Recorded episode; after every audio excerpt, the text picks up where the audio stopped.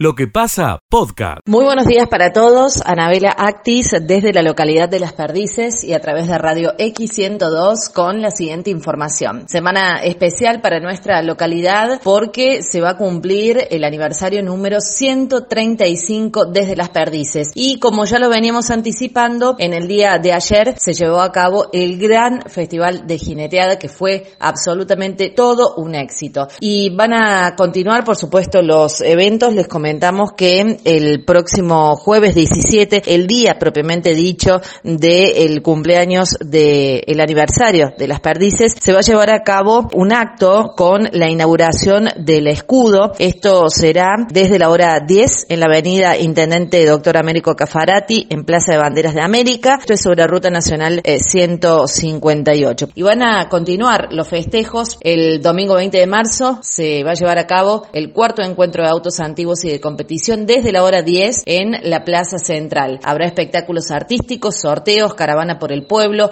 muestra de aeromodelismo, artesanos y emprendedores y gran cierre con shows musicales. Por el momento es la información de relevancia que tenemos para compartir con ustedes desde Las Perdices para el Contacto Regional de Noticias. Hola, ¿qué tal a todos? ¿Cómo le va? Muy buenos días. Se espera para hoy una linda temperatura, 15 grados la temperatura actual en la ciudad de Río Cuarto. Caso Dalmazo. No existen pruebas de que Macarrón haya mandado a matar a su mujer, pero hay muchos fuertes indicios del respecto, dijo Radio Río Cuarto el periodista Hernán Banca Narvaja, en referencia al inicio del juicio por el crimen de Nora Paradójicamente, en este tema del caso Dalmazo, era el único periodista donde la justicia concretamente imputó en su momento por distintas investigaciones. Las desavenencias matrimoniales, los intereses económicos y políticos están entre las causas por las que Marcelo Macarrón habría mandado matar a su esposa. Así se desprende de la acusación sobre la que tendrá que defenderse desde hoy a las 10 el viudo, 15 años después del homicidio sucedido en su casa de Villa Golf. Habrá tres jurados técnicos y por otro lado habrá 12 jurados populares, 8 titulares y 4 suplentes. De los 8 jurados populares titulares, 4 son mujeres y 4 son hombres y este es otro dato no menor. El otro título para destacar, dos muertos en un choque frontal sobre la ruta 30, esto es camino a la localidad serrana de Achira, fue en la curva de la Guada cerca de las 15 del día sábado. Bien, señores, algunos de los títulos más importantes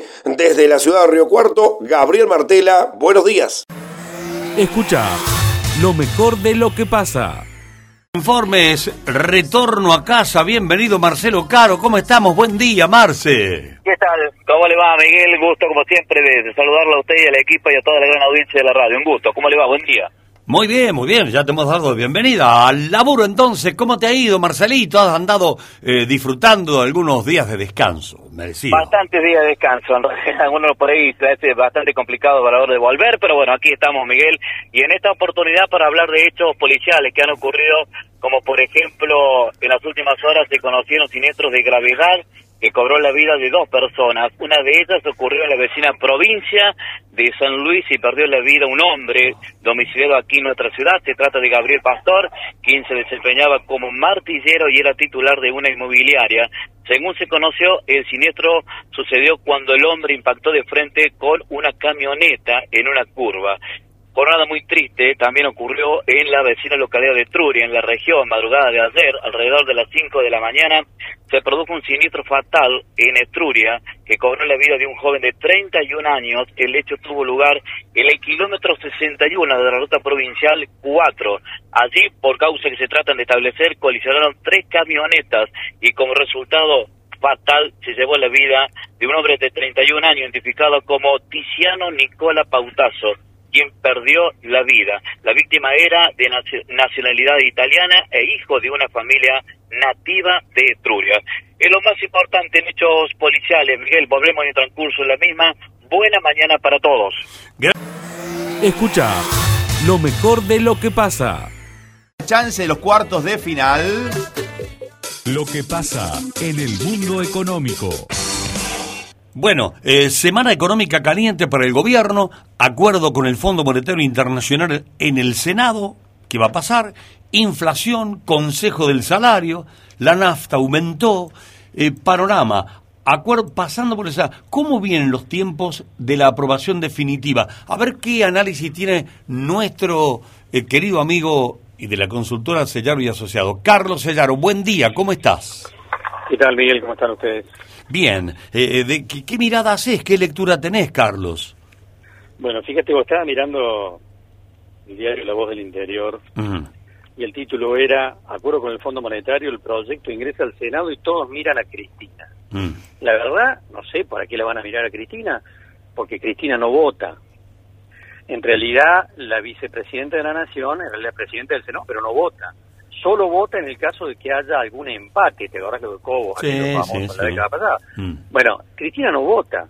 Y alguien dirá, bueno, está bien, pero no votará, pero ella influirá sobre los senadores la mayor parte de los senadores, la mayoría de los senadores responden a los gobiernos provinciales. Y todos los gobernadores del oficialismo y de la oposición dijeron explícitamente que apoyan el acuerdo con el Fondo Monetario. De tal manera que me parece que está escrito en el cielo que va a ser aprobado el proyecto en el Senado. En el transcurso de la semana va a tener un tratamiento express Creo que para fin de semana eh, el proyecto está aprobado en el Senado y por lo tanto es ley de la Nación. eh, no me parece que quepa ninguna duda de eso. Vuelvo sobre lo anterior. La verdad, suena raro que algún medio de comunicación o varios digan a ver qué va a hacer Cristina. No tiene que hacer nada, tiene que hacer. no, vota Cristina sí, no vota. Eh, lo único que podría llegar a... tiene Perdóname, Carlos. la mayor parte de los senadores. Perdóname, lo único que podría hacer Cristina es un desempate, como bien lo citaste, si hubiese empate, eh, desempatar con presidente. Pero bueno, cuyo voto... Pero no hay ninguna chance de que eso ocurra. No, no, no, porque la mayor parte de los senadores responden a los gobernadores y todos los gobernadores, tanto del oficialismo como de la oposición, se manifestaron a favor del acuerdo. Y hay una razón para que eso ocurra. Pensemos en el gobernador de Jujuy, Morales, que salió explícitamente a apoyar esto siendo claramente opositor. Morales el año pasado, te lo dijimos, el año pasado fue a Europa a pedir plata a algunos bancos para varios proyectos muy interesantes que tiene la provincia de Jujuy, y le dijeron, primero arreglen con el fondo, después vení y hablamos. Claro. Entonces, los gobernadores tienen muy en claro que para gobernar hace falta que este acuerdo esté cerrado. No importa si son del oficialismo o de la oposición. Y cuando uno mira los votos en el Senado está claro que la mayor parte de los votos va a estar a favor del acuerdo. Bueno, acá hay un oyente que dice, sí, eh, que es un poco la reflexión que mencionaste recién. Cristina no vota, pero hace votar. Sí, hace votar... No, no, votar no, es que no hace votar a los senadores. Claro, los senadores van a responder a sus gobiernos. Los senadores van a responder a sus gobiernos. A sus gobiernos provinciales provinciales, exactamente. Van a responder a los gobiernos provinciales, de los cuales dependen, de los cuales representan en realidad en el Senado. Y por eso, efectivamente, yo pienso que lo, lo que va a hacer Cristina es callarse la boca, no decir nada. Eso es lo que imagino que va a hacer. Y, este hasta algunos dicen que no va a ir a la sesión. Bueno, tiene que mover la campanita, digamos. Sí, pero bueno, le hace mover con que, Sí, sí, sí, otro le tocará. puede ser, puede ser que decida no asistir. En realidad, su asistencia no no tiene por qué abrir la boca, en realidad, porque ella no vota, así que no tiene por qué hablar siquiera. Es lo que va a ocurrir, va a haber acuerdo con el Fondo Monetario. Bueno, eh, Carlos, eh, hay un tema que nos preocupa todo, que la disparada de los precios influida por la guerra, incluso proyecta una perspectiva de desabastecimiento de bienes, de servicios esenciales. Eh, ¿Se puede configurar que el arreglo con el fondo terminaría siendo una fantasía a revisar más tarde? Eh, ¿cómo, ves el impacto del conflicto bélico? En realidad, dentro del acuerdo con el fondo, hay un compromiso del gobierno argentino de reducir los subsidios a las tarifas y energía. Si el, Argentina está importando gas, que se ha disparado el precio internacional, y por lo tanto, si el precio del gas se mantuviera en valores muy altos, sería difícil para la Argentina poder cumplir con disminuir eh, la parte del déficit fiscal que está atada a la importación de energía y donde están planteados los subsidios. Esto efectivamente ocurriría. Ahora, en realidad el acuerdo está planteado que si hay un cambio internacional importante, en realidad eso se puede revisar. Así que yo en primer, en primer lugar creo que los precios se van a descomprimir porque imagino que va a haber un acuerdo entre Ucrania y Rusia en las próximas semanas. Esto en primer lugar, no creo que esto vaya a durar todo el año ni mucho menos.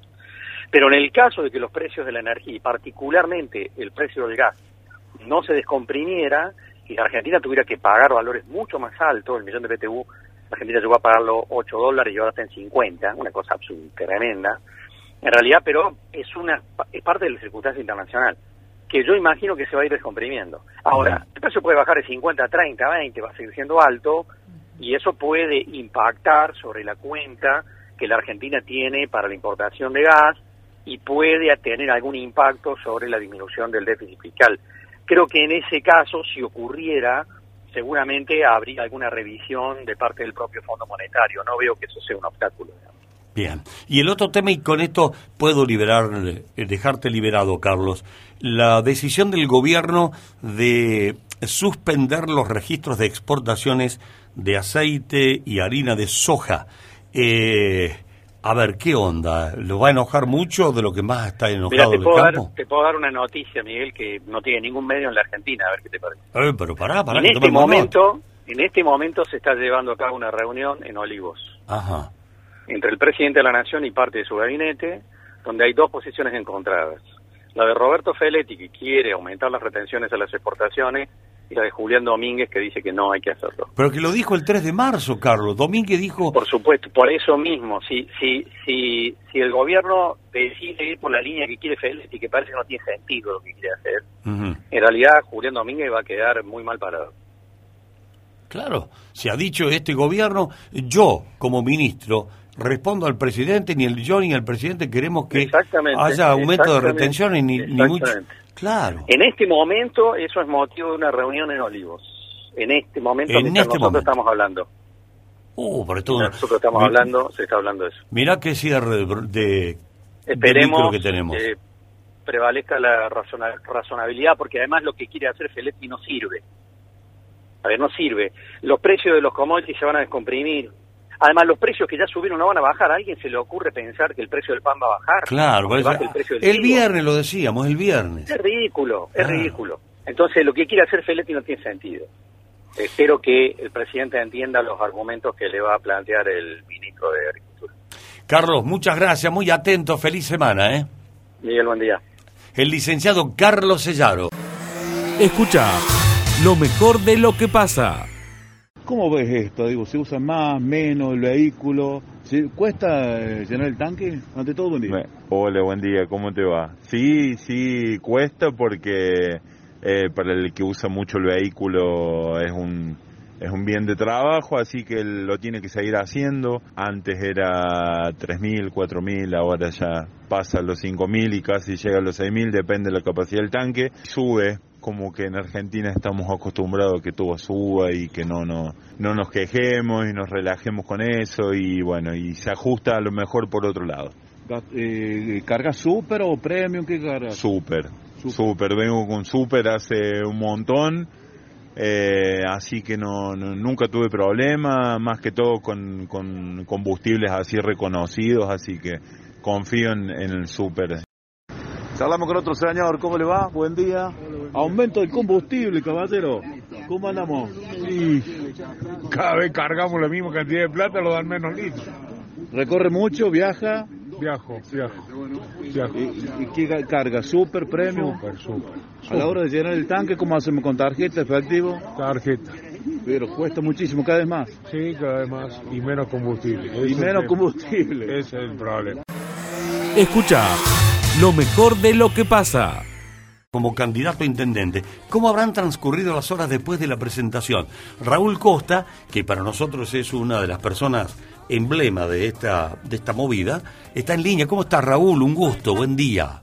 ¿Qué tal, Miguel? Buen día, un gusto escucharte. Bueno, ahí queremos ver qué, qué pasó después del lanzamiento de la candidatura de Sosa. ¿Cómo, ¿Cómo impactó en la comunidad? Yo creo que ha impactado muy bien. Aclaremos que es una precandidatura porque Sí, no sí. hay elecciones todavía. Sí, no está bien. Esto, esto será el año que viene. Pero yo creo que ha impactado muy bien porque me parece que la gente lo que está reclamando es precisamente la aparición de caras nuevas, de caras jóvenes. Y acá se trata de una persona que no solamente es joven, no solamente una cara nueva, sino que está muy preparado, muy capacitado, que tiene una larga militancia a pesar de, su- de sus cortos años, y nos parece que es el momento oportuno para brindarle eso precisamente a la sociedad, una opción distinta, una, una este, formación adecuada y acompañado por mucha gente joven y con muchas ganas de trabajar. Así que lo lanzamos con toda la expectativa y esto fue hace pocos días. Mañana vamos a estar haciendo una reunión partidaria donde estaremos oficializando de algún modo esta precandidatura y todo con la mejor de las expectativas, Miguel. Bueno, uno quiere saber en este en esta Argentina atomizada políticamente, que ya no se llama cuál es el peronismo, andan los gobernadores salieron a defender el peronismo. Hoy lo vi a Isi, al intendente Isi, decir que hay que volver a las raíces, no se olviden del pueblo, son mensajes muy... Eh, ¿Dónde estamos parados con esta precandidatura? ¿Dentro del PJ? ¿Al medio? ¿Afuera? ¿Dónde, Raúl? No, el, el movimiento que lo impulsa es el Partido Villamariense, que es un partido eh, muy plural, que tiene, que recoge personas de distintas extracciones políticas y nos parece que es la- lo, lo mejor porque para una ciudad como Villa María, que es una ciudad todavía relativamente manejable, relativamente chica, donde nos conocemos todos, nos parece que lo más importante es tener buenas intenciones, buenas ideas, gente con, con condiciones, con decencia, con honorabilidad, mucho más que la cuestión ideológica. De manera que a nuestro movimiento lo acompañan personas del justicialismo, como es mi caso, por ejemplo, que he tenido una militancia de toda una vida en el justicialismo, pero también nos acompañan personas que han militado en el radicalismo y personas que no han militado en ningún lado. Y que simplemente y que simplemente ven la posibilidad de participar de algo nuevo, de algo que le pretende ofrecer a la sociedad algo distinto a lo que se le viene ofreciendo los últimos años, que es un poco más de lo mismo, y nos parece que eso es lo que despierta el mayor interés y lo que pone eh, en nuestra cabeza la expectativa esa de la que te hablaba recién. Claro, y, y este es el motivo de haberlo, de haberte llamado, Raúl, porque me parece que la- hay avidez en la sociedad de encontrar lo que, lo que mencionás, eh, alternativas nuevas. Entonces, ¿qué impacto tuvo? Por eso te estamos llamando. Eh, Nosotros interpretamos eso, interpretamos justamente que hay una especie de avidez por algo nuevo y el impacto que, evaluamos es muy positivo. Hemos tenido innumerables llamados telefónicos y gente que se nos ha acercado con intenciones de participar y bueno, tal es así que mañana a las 20 horas en el salón del club del sindicato de Esmata, que está en la calle Tucumán 1532, ahí muy cerquita del Boulevard Alvear, vamos a estar haciendo precisamente una reunión del Partido Villamariense ampliado a estos sectores independientes a los cuales yo me refería, donde vamos a, a oficializar de algún modo esta precandidatura. La elección de un salón de sindicato tiene que ver con la cuestión, porque es medio como una eh, eh, como una estrategia peronista, ¿no? Hacer los Sí. actos en salones de los sindicatos. En No, en este, en- en este caso no viene tanto por allí la, intención, sino que es porque su secretario general, Carlos Maciel, acompaña esta idea, esta Ah, propuesta. bien. Claro, él nos acompaña y, y precisamente él fue quien la semana pasada ofreció las instalaciones del, del sindicato para hacer esta reunión.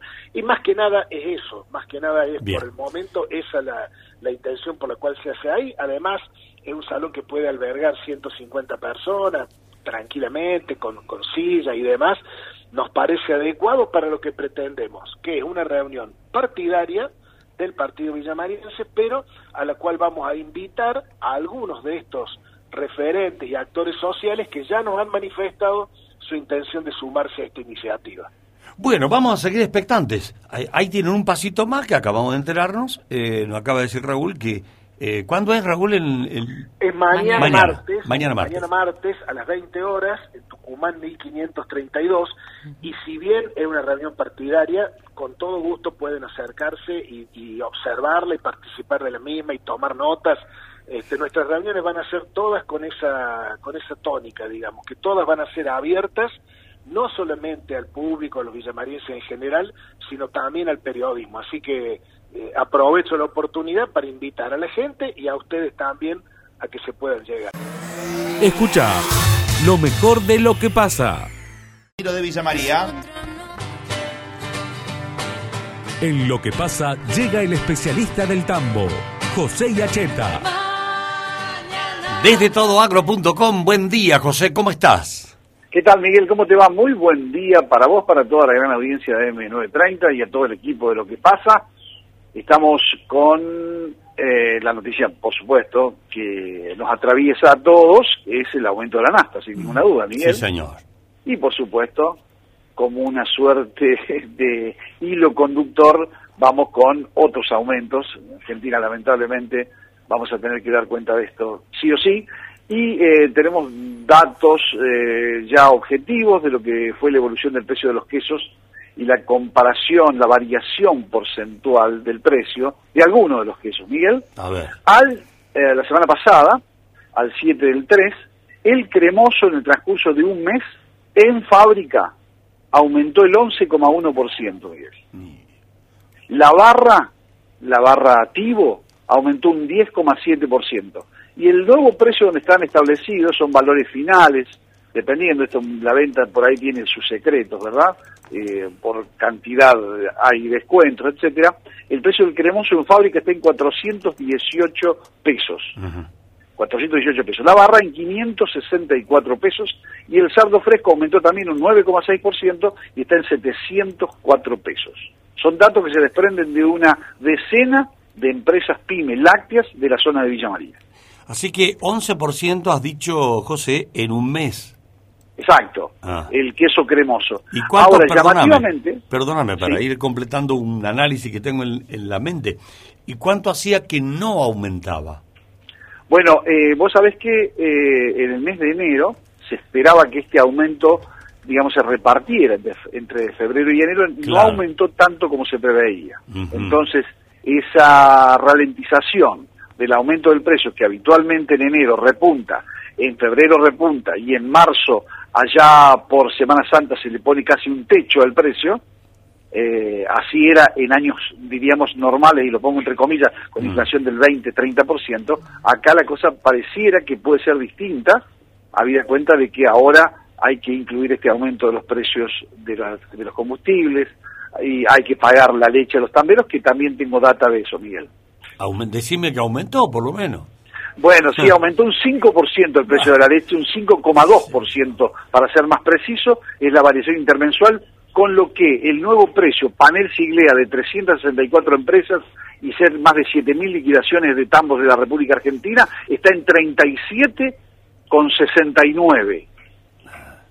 Podemos decir perfectamente que el precio de la leche en la República Argentina está orbitando los 38 pesos por litro en tranquera de tambo, Miguel. Bien, eh, 38 pesos.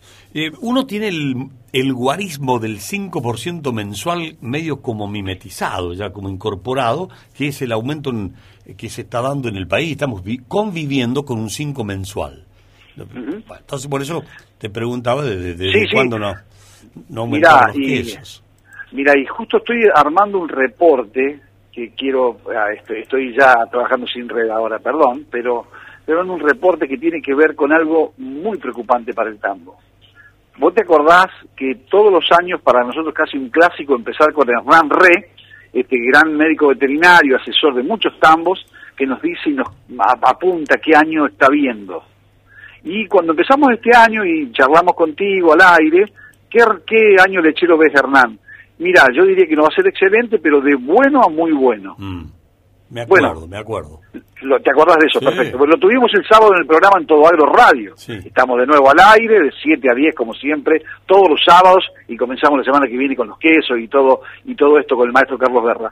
Pero le pregunté, lo tuvimos sentado allí a la mesa de Radio Villamaría en los estudios centrales, y le repetimos la pregunta. ¿Te acordás que en enero hablamos? Sí, efectivamente. ¿Y ahora?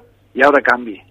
No pienso lo mismo. No afirmo lo mismo. No, si Diría que- que va a ser No llega ni siquiera bueno. a regular, a re- llega a regular, llega a regular. ¿Por qué, Miguel? Porque yo te invito a mirar este número permanentemente, que es el precio del kilo de soja y el precio del kilo de maíz. Estamos eh, en uno de los peores momentos para el tambo de los últimos 40 años.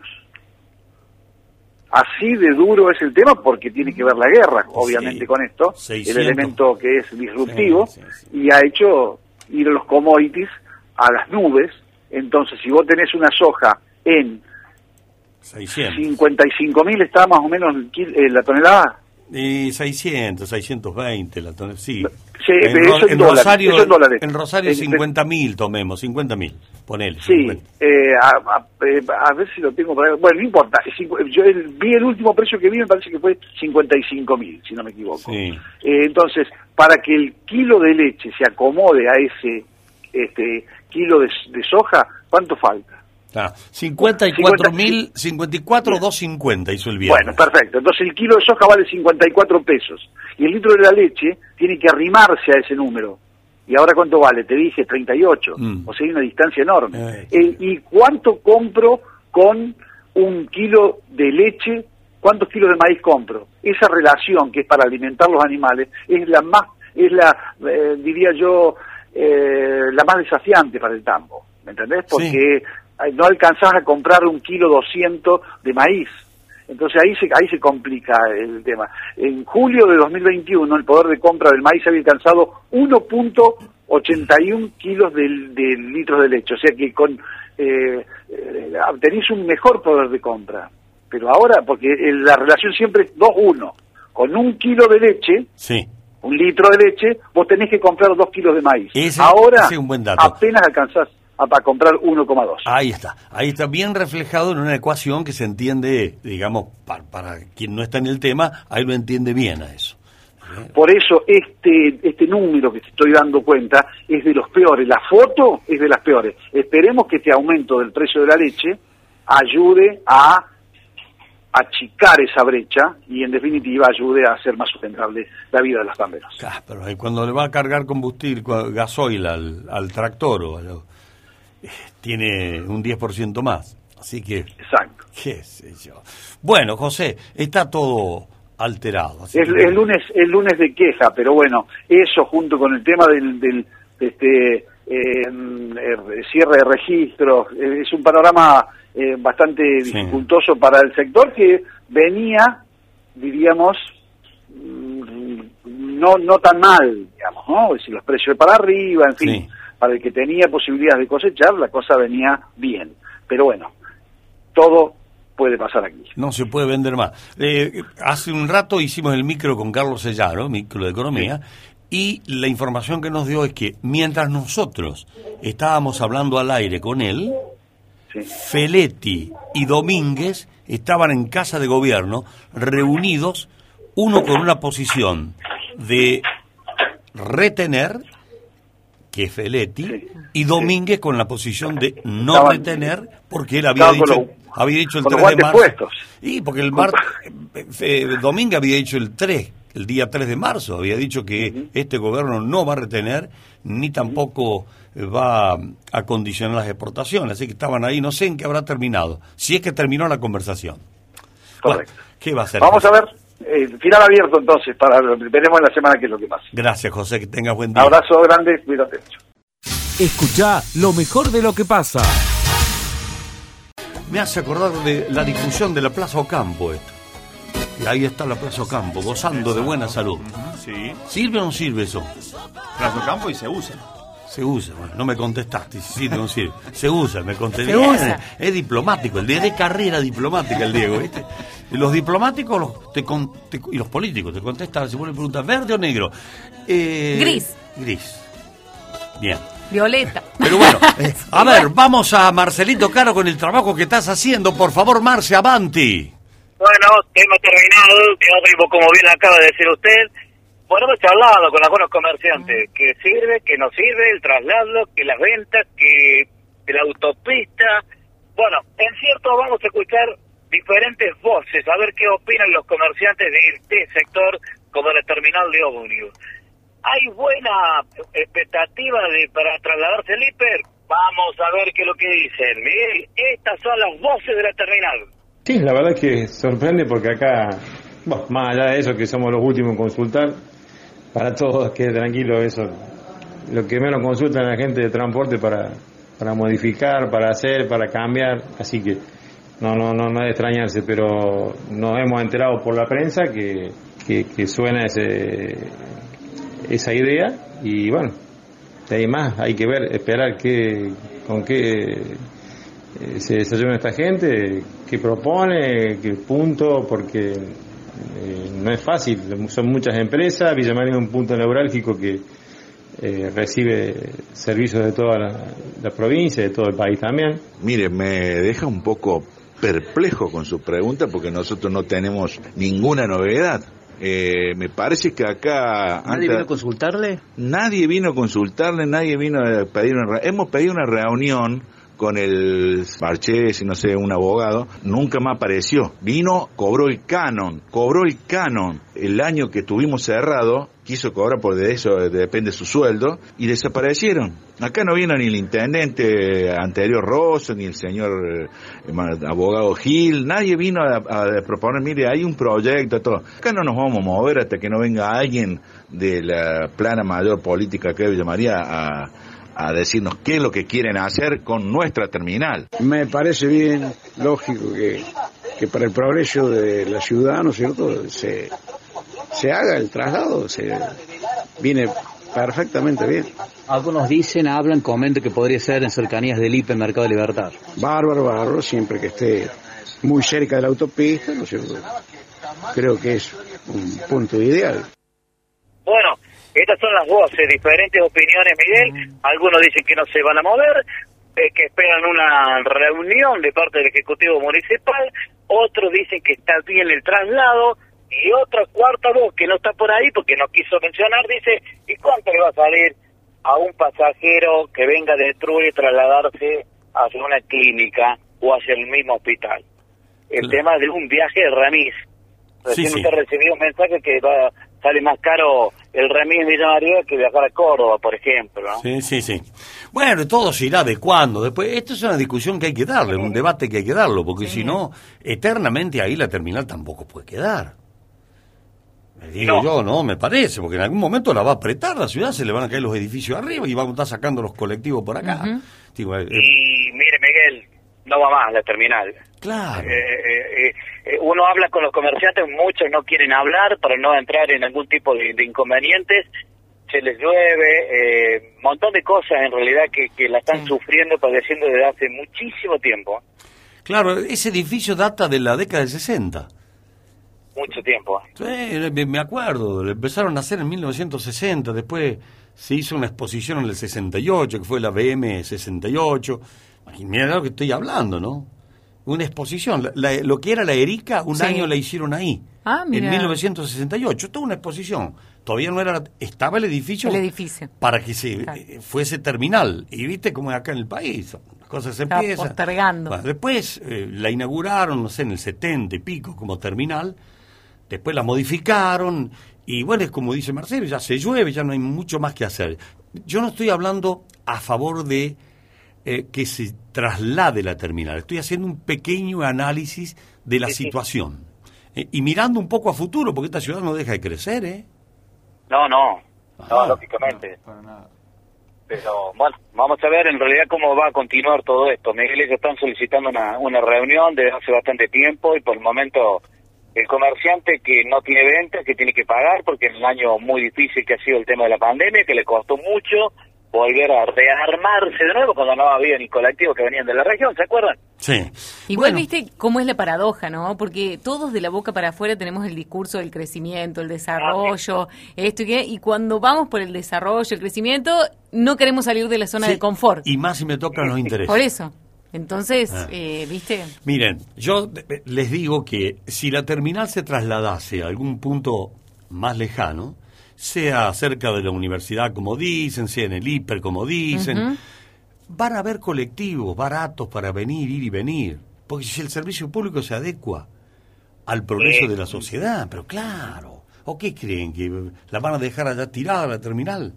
Después todo se va adecuando a la nueva circunstancia, a la nueva realidad. Mira, aparte Miguel vos habla siempre del desarrollo, ¿no? Y es algo que siempre hacemos hincapié. En las ciudades grandes, hoy, no te queda tan lejos. Es- ¿Qué serán? 15 cuadras, 20 cuadras del centro. Y hoy es lo más normal, por ejemplo, en Córdoba, en Buenos Aires, o en- incluso hasta en Río Cuarto, caminarte 15 o 20 cuadras. Por ahí nosotros teníamos todavía la mentalidad esta sin ofender a nada, pero de pueblo un poco más grande. Sí, sí, sí, sí. Entonces eh, nos cuesta, ¿no? Decir, "Eh, tengo que caminar 20 cuadras. ¿Y sabes la cantidad de gente que se camina 100, 200 cuadras por día? Sí, sí, sí, es cierto. Pero bueno, eh, ahí- Recuerdo, Miguel, discúlpame, el Sí. viejo hospital, por ejemplo. Claro. Cuando se iba a trasladar al hospital para que parecía una locura. ¿Te acordás qué lío? ¿Qué cosa? Y ahí está funcionando, no hay ningún problema. Nadie deja de ir al hospital. No, todo el mundo va al hospital y, Y los que en- tienen que ir, y el centro cívico, el centro cívico, ¿para qué no, va- no sirve el centro cívico? Que me parece para que van a instalar esto acá, que está, ahí está el centro cívico. Escucha lo mejor de lo que pasa. El juicio por el crimen de Nora Dalmazo. Guillermo Davis, por favor, contanos. Buen día, Guillermo. Buen día, el saludo para todos. Efectivamente, a las 11, eh, no de manera puntual porque hubo retrasos, algunas desavenencias, algún eh, cruce con la ubicación de los trabajadores de prensa, pero a las 11 comenzó el juicio eh, contra eh, Marcelo Macarrón. En este caso está imputado por eh, haber eh, sido la persona que mandó a matar a su mujer. Así, directamente, es el juicio que comenzó a ventilarse. Es una larga lectura de la acusación en estos momentos con los componentes de la causa, con los testigos que deben desfilar. Hoy seguramente será la presentación formal de manera técnica eh, precisamente de este juicio que ha comenzado. Está eh, Marcelo Macarrón, que dentro de un revuelo periodístico, como era previsible, ingresó eh, con ansiedad, dijo que está esperando este juicio. Recordemos que este juicio es en su contra por eh, presumiblemente ser el instigador del crimen de su muerte, haber eh, contratado sicarios para que la maten. Bueno, consideró absurda esta acusación, un mamarracho la elevación a juicio del doctor Luis Pizarro, dijo Marcelo Macarrón, ataviado acompañado de sus hijos, eh, por primera vez bien cercano con sus hijos, en este caso Valentina Macarrón y el propio Facundo, que están presentes en la sala de audiencia en estos momentos aquí en los tribunales de Río Cuarto, en cercanías del centro cívico. Una larga jornada que va a implicar la lectura eh, de la acusación con los detalles seguramente de esta causa eh, que tiene eh, eh, 700 eh, eh, páginas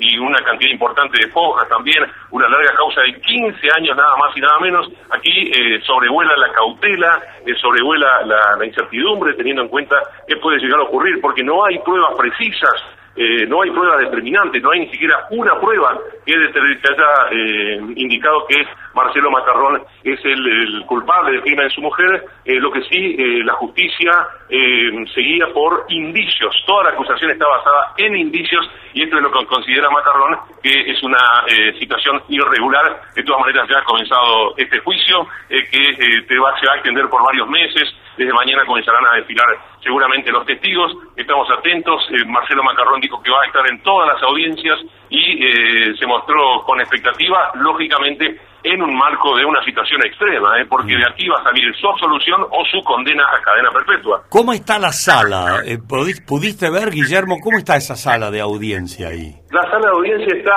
eh, con menos de la mitad de personas, porque están los miembros de los jurados populares, son ocho jurados populares titulares, a esto súmele los tres jueces eh, del tribunal, eh, está el doctor Marcelo Brito, eh, el defensor de Marcelo Macarrón, eh, con dos colaboradores más, el fiscal, el doctor Julio Rivero, está con dos colaboradores más, Luego hay cerca de eh, 20 jurados populares suplentes. E insistimos 8 jurados populares titulares. El resto son dos periodistas de prensa que eh, pudieron ingresar con lápiz y papel solamente porque hubo un retraso, porque se incautaron los celulares a dos o tres periodistas más que estaban acreditados. Bueno, esta situación generó la controversia y el retraso del inicio de este juicio. Eh, hay eh, dos o tres letrados, dos o tres abogados amigos de Marcelo Macarrón, que inclusive hablaron con nosotros, que vienen a ratificar su amistad y su inocencia, eh, nos decía uno de ellos, el doctor Valverde, por ejemplo. Bueno, y el resto, menos de la mitad de la sala está ocupada. No hay público en general, no hay, eh, es prensa, eh, es eh,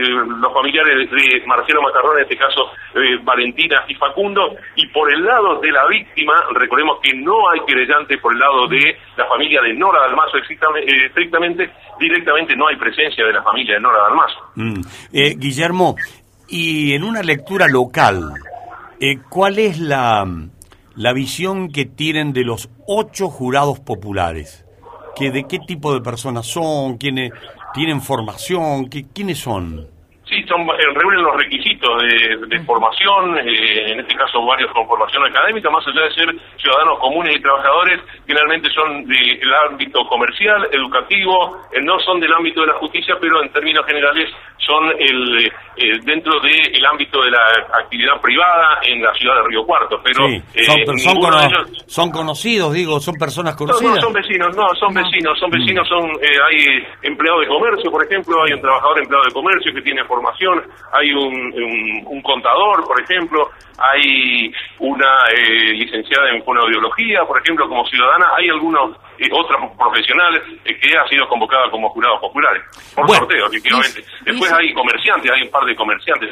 Guillermo, eh, trascendió que Macarrón podría estar declarando mañana. ¿Esto es así? Sí, probablemente, probablemente, probablemente esté declarando el día de mañana, estaremos atentos a, a todo esto. Te digo, aquí hay una presencia mediática de más o menos 60 colegas, eh, como en aquellos tiempos, hace 15 años atrás, el revuelo se, se dio hoy, vos sabés que... eh, em, eh, creíamos que quizás eh, para evitar todo esto de la prensa, Marcelo Macarrón y sus hijos podrían ingresar por uno de los laterales eh, directamente eh, por donde ingresan habitualmente los, los detenidos en los juicios. No, lo hizo directamente por el ala central, por el ingreso principal de los tribunales del Palacio de Tribunales aquí en la ciudad de Río Cuarto, lo que generó un revuelo eh, imposible por ahí de tener algún registro. Su hija dijo que hay que dejarlo tranquilo porque eh, está sufriendo mucho en estas circunstancias, sobre todo por la ansiedad para ver cómo se desarrolla este juicio. ¿no? Bueno, esperamos información tuya en el devenir de este hecho trascendente para la vida jurídica de la Argentina. Gracias, Guille. Un abrazo, hasta luego. Hasta luego. Escucha lo mejor de lo que pasa.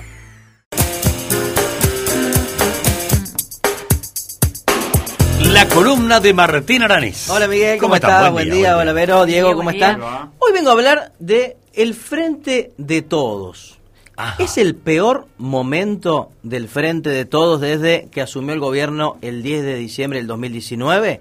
Y no es una frase mía, Miguel, la que estoy utilizando, sino de Mario Wanfail, que es un periodista de página 12, de los mejores analistas políticos de la Argentina, eh, quien lo calificó de esta manera al gobierno de Alberto Fernández y Cristina Fernández de Kirchner en su eh, opinión del día domingo de ayer. Es el peor momento del frente de todos y yo creo que coincido en ese análisis y tenemos varios argumentos para poder dar y para poder conversar y charlar, ¿no?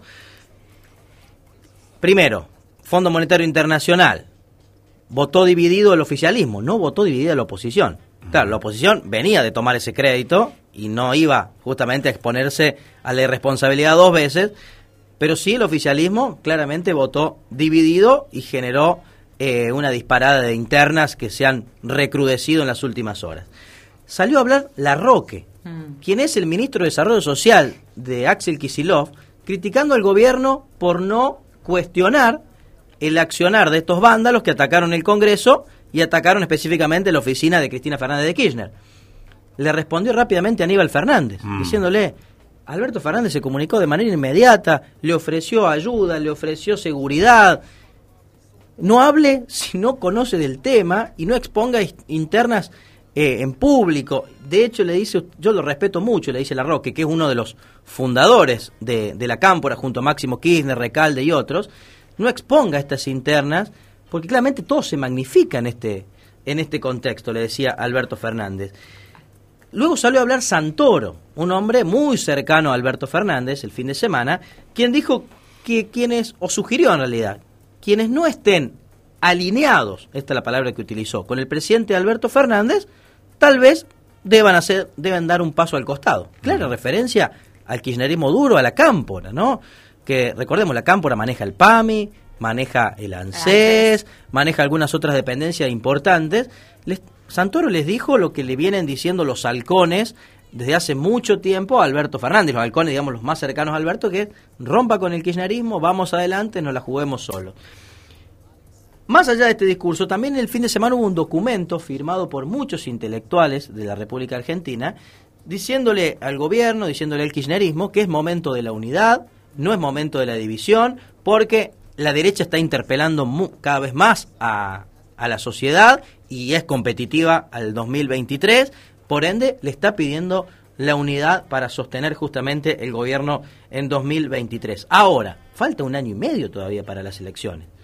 Un gobierno que dice una cosa un día y hace otra otra, que consigue un buen acuerdo con el fondo, pero no lo puede ratificar internamente. Un gobierno que va mejorando justamente la, la economía, la- el motor va, va arrancando luego de, de la pandemia y luego lo que fueron los años anteriores. Sin embargo, su propia política interna le está complicando eh, generar una mejor imagen, mayor confianza, mayor certidumbre, Miguel. Sí, Entonces, sí, sí.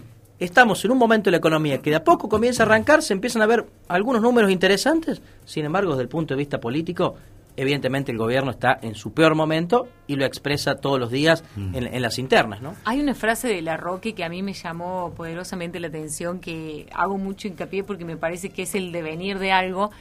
Porque él dijo, pareciera que se quiere proscribir a una parte mayoritaria de nuestra fuerza, hablando del kirchnerismo y diferenciándose de Alberto Fernández, y tenemos que actuar rápido, dijo La Roque. Sí, también dijo que cu- cuando hablan del kirchnerismo es crítica y- y hacen ruido. Y cuando hablan del, del otro, no. Sí, pero a mí me, me- me llama la atención esta frase, tenemos que actuar rápido. ¿A ¿Qué se refiere? La Roque con actuar rápido? Bueno, Y, buscar la unión, supongo yo. Mm, no. O romper, No, directamente romper para buscar su propio Y camino. rompa, ¿y para qué van a andar anunciando tenemos que buscar rápido? A ver, pero Miguel, hay que Para mí es la una suerte de amenaza el presidente. Es Claro. como decir, Alberto, Pero, a ver, a ver. o te encolumnas a la parte dura nuestra o te tumbamos pero- el gobierno. O sea, para mí no tiene eso. otra explicación Es- más es que fuerte esta. la- ¿Tiene, frase. ¿Tiene poder la cámpora como para tumbar al gobierno? ¿Qué duda te cabe, Miguel? Sí, tengo algunas dudas. Bueno, Juan después, después de esto que está pasando, Sí. tengo algunas dudas. ¿eh? Juan Feil plantea distinto en la columna de ayer. Dice que es un sector duro minoritario dentro del, del gobierno. Plantea que la cámpora es minoritaria dentro Y, del y gobierno. agregaría otra pregunta, Verónica. ¿Hay tanto consenso dentro de la cámpora para avanzar en esa línea? Bueno, lo tenemos, No a tengo Guado, entendido. lo tenemos a Guado de Pedro en el gobierno que avaló el acuerdo con el Fondo Sí. Monetario. Fue lo único que avaló. El resto lo criticaron todos los integrantes de la cámpora. Y es Camporista, sí, uno de los Por fundadores. Avanzar eh, de lo que estás diciendo, que es serio, ¿no? Eh, de las Roques. Sí, La Roque, el cuervo de La Roque. Además- Vos decís que la intención es voltear al gobierno, es muy fuerte. Para mí es una seria amenaza, o sea, porque no, no te queda mucha duda. Aparte en la línea y que yo escuché y estuve leyendo todo el discurso, tuvo un discurso muy duro hacia la parte de Alberto y todo su, Sí, sí, su séquito de gente. Eh, la Roque integra el gobierno de Axel Espera, no está saliendo. Ah, porque ahí, ahí está, mejoró, sí, ahí está. No, no, no mejoró no, no. No, No. tendría que cambiarte el micrófono porque no se complicó ahí la cosa, viste que Digo tenemos que que hacer. La Roque integra sistema. justamente el gobierno de Axel Kisilov en la provincia Claro. de. Buenos Aires. Kisilov, que no es de la cámpora. Muchos lo relacionan a Kisilov por la buena relación no. con Máximo Kirchner, pero Kisilov no es de la cámpora. Es de la Cristina. Eh, claro, está alineado al presidente Alberto Fernández, Kisilov. Entonces, escuchar este tipo de definiciones. ¿Alineado Kisilov con Alberto? Sí, sí, lo ha respaldado públicamente. De hecho, Kisilov, Miguel, ¿Qué, en su. y qué, se despegó de Cristina? No. No, está allí haciendo Sí, equilibrio, si, ¿no? le- si lo avala el presidente, Sí, está haciendo equilibrio Kisilov. Kisilov dijo en su apertura de sesiones, hace algunos días atrás en la provincia de Buenos Aires, que su proyecto en la provincia de Buenos Aires es a seis años. Es decir, ha descartado ser candidato a presidente en 2023 y va a ir en busca de la reelección en la provincia de Buenos Aires el año próximo. Es decir, pensar en un Kisilov presidente o candidato a presidente recién para el año 2027, si le va bien en la provincia de, de Buenos Aires, claramente. Pero lo cierto es que falta un año y medio para las elecciones. Tenemos que sostener la gobernabilidad en Argentina. Un poco de previsión, de certidumbre, de tranquilidad. La economía como foco principal de este tiempo, ya que no hay elecciones, por lo menos enfocarnos en mejorar las cuestiones económicas. Y yo no le temo a las internas del año próximo, en 2023, porque para eso están las pasos. Si la oposición va a tener paso, supuestamente, entre Rodríguez Larreta y Gerardo Morales, que son los dos que pintan para ser candidatos allí en las pasos, Ujú. ¿por qué el oficialismo no puede tener al propio Alberto Fernández? Es raro que se le genere una interna al presidente, pero puede pasar. Alberto Fernández contra Máximo, Máximo Kirchner. Kirchner. Claro, ¿por qué no? Y En la- porque en la historia del PJ por ahí... Va siempre más a la unidad y acordemos con la lapicera. Claro. Bueno, para no ir a voltear al, al gobierno. ¿La cámpora quién es? No sé, en el En todo análisis... caso, que, a mí- forma, que forme un partido, si no estás de acuerdo, eh, no conspire con un golpe, que forme un partido y se presente. Claro, diga- pero vos no te olvides que para lo de la cámpora, Mm. eh, Alberto está por Cristina en la Eh, presidencia. claro. Y si Entonces, para la cámpora y para todo. Claro, el gobierno O sea, yo no, no es como tengo nada decir, que ver con la cámpora. el pero- gobierno es nuestro, porque vos estás ahí porque Sí, tenés el no, bueno. respaldo de... El gobierno es del pueblo, es de los argentinos Claro, que pero ellos no lo piensan así. Ah, bueno, pues es otra cosa. Sí, Si no hay- no hay quieren dudas que... presenten un partido político y digan públicamente nosotros no somos peronistas, somos camporistas. Bueno, Cámpora era de Perón también. Bueno, pero, otra cosa. Acá, acá también eh, eh, Sosa se presentó y Ah, es sí, sí, claro. es unista pero vecinalista, pero son peronistas. Bueno, va. pero, pero otra cosa, eh, está bien, Alberto está allí por Cristina, porque justamente lo designó como candidato a presidente, pero Alberto le trajo esos votos que Cristina no hubiera tenido nunca. Alberto le trajo unos 15 puntos fácilmente, porque era como un sector allí Sí, fue una construcción colectiva. Claro. La verdad que fue una, una excelente jugada política magistral de Sí. Cristina en ese momento, que estaban desahuciados. Y reaparece con eso, fue un, un invento que bueno, que candidato del consenso. tiene mérito político de estrategia. Ahora, estaba clarísimo que, que no comulgan en la misma idea. Sí, el mismo Alberto estaba, hay grabaciones donde la un poco más la blasfemiaba. Sí, le decía de todo. Bueno, eh, Cristina, Alberto, evidentemente están debilitados los dos en la concesión pública hoy a partir de estas internas, ¿no? Pero hay un actor que ha tenido mucha relevancia en el último tiempo, que es Sergio Massa. Mm. Sergio Massa consiguió que la el acuerdo se apruebe en el Congreso de la Nación a partir de eh, los contactos con los miembros de los bloques de Juntos por el Cambio, porque son varios bloques Sí, dentro sí. de uno solo. Entonces, eh, Sergio Massa va a ser un actor muy importante pensando también en, en 2023. No sé qué rol va a jugar, pero claramente va a estar más alineado con eh, Alberto Fernández que con Cristina Fernández, ¿no? Teniendo en cuenta lo que lo que pasó en los últimos tiempos. Aníbal Fernández está diciéndole a Máximo Kirchner, si cada uno va a hacer lo que quiere, estamos fritos. Bueno. Si no hay coherencia, Miguel, coherencia, cohesión, una idea común. O Sí, sea, porque más allá de la ideología política, a todos los argentinos estamos en el barco. Claro. Gobernado por este gobierno que hemos elegido. Bueno, también tenemos derecho a exigirle que se ordene, que dejen de pelearse. ¿eh? Sí, pero Yo- me, yo le- me parece que Sí. de acá a la interna del 2020, de cara al 2023, la crisis se va a profundizar. No hay mucha y daría la- cosa de que Sí. daría la impresión ahora. Sí, la lectura del de día la, de claro, hoy es la lectura es que... Y aparte a mí lo que me llama la atención es esto que nosotros venimos destacando, el silencio de Cristina. Mm. Y cada, cada día que, sa que pasa, eh, gente de su entorno más chiquito saliendo a hablar y pa, pa, pa. Eh, Sí. Hoy, no sé, me hoy parece Cristina está hablando, está claro, hoy Sí. Cristina está hablando a partir de sus voceros o a través de la cámpora, ¿no? Está claro, porque si ella habla directamente el gobierno se, se fractura y me parece Total. que está sosteniendo en Sí. ese silencio esa unidad con alfileres, ¿no? Sí. Nada más. Bueno, Martín. Bueno, Miguel. Gracias por refrescar esto, este concepto que está en boca de todos. ¿Qué, de- qué- qué habrá en la boca de ellos? De los protagonistas, Sí, ¿no? yo pe- pediría tranquilidad, coherencia y sobre todo certidumbre, ¿no? Pensando en este 2022 que necesitamos muchas soluciones, Miguel. Bueno, gracias, Martín. Hasta luego, hasta mañana. La columna de Martín Aranís.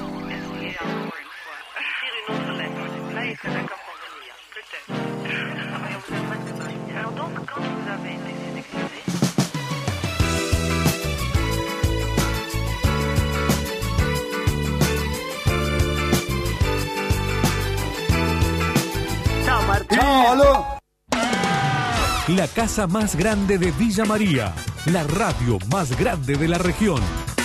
AM930, Radio Villa María, FM Villa María 93.3. Rumbo a los 50 años.